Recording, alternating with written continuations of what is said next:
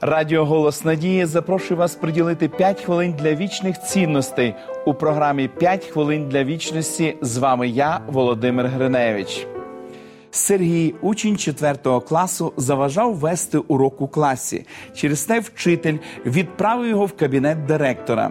Коли мати учня дізналася про те, що трапилося, вона дуже розсердилась, але не на сина, вона рознівалася на вчителя.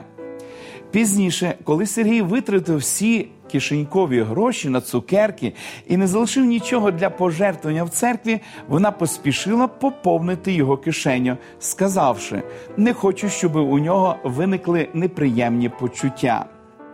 У своїй сліпій любові до сина ця мати насправді вчила його жити в уявному світі. Фактично, вона прикривала його від жорстоких реалій, причинно-наслідкових зв'язків, що лежать в основі всього життя на нашій планеті. Вона вважала, що відводить від нього біль, не дозволяючи йому зіткнутися з наслідками своїх рішень, але насправді піддавала його майбутнє небезпеці. Інший хлопчик дуже погано поводив себе вдома. Мати попередила його, що в результаті такої поведінки на якийсь час він втратить деякі переваги.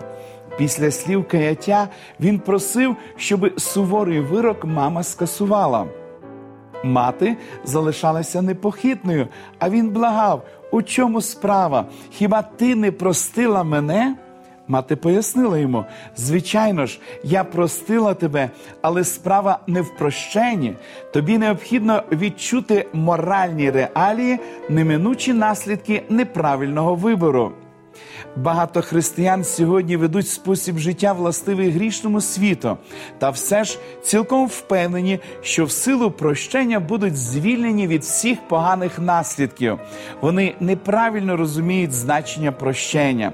Вони вважають, якщо остаточний вирок другої смерті був відведений від них через подароване на Христі прощення, то і всі наслідки неправильного вибору теж усунені.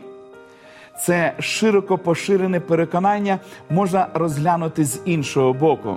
Деяких воно наводить на думку, що найгірше в гріху це те, що Бог обурений і вороже налаштований по відношенню до грішника. Тоді мета людської релігії змусити Бога змінити подібне ставлення до грішника і запропонувати йому прощення. Коли Небесний Отець каже Я прощаю тебе, вони думають, що тепер людина може вільно порушувати закон Божий. Але Бог дуже любить нас, щоб пропонувати нам таку моральну фікцію. Зверніть увагу на слова апостола Павла, що записані в шостому розділі послання до Галат. Не обманюйтеся, Бог осмійний бути не може, бо що тільки людина посіє, те саме й пожне. Помолимось, дорогий наш Небесний Отець. Ми щиро вдячні тобі за твоє застереження і твої добрі настанови, які ти посилаєш нам зі сторінок святого письма. Допоможи, Господи, нам усвідомлювати, що за кожен неправильний крок у нашому житті ми будемо нести відповідальність. Допоможи, Господи, нам прийняти Твоє прощення і не грішити перед Тобою. Благослови наших телеглядачів і допоможи, Господи, їм зрозуміти цю важливу істину, що Твоє прощення нас не звільняє від виконання Твоєї волі. Молимось в ім'я Ісуса Христа. Амінь. Пам'ятайте, що ми сіємо те саме і пожнемо.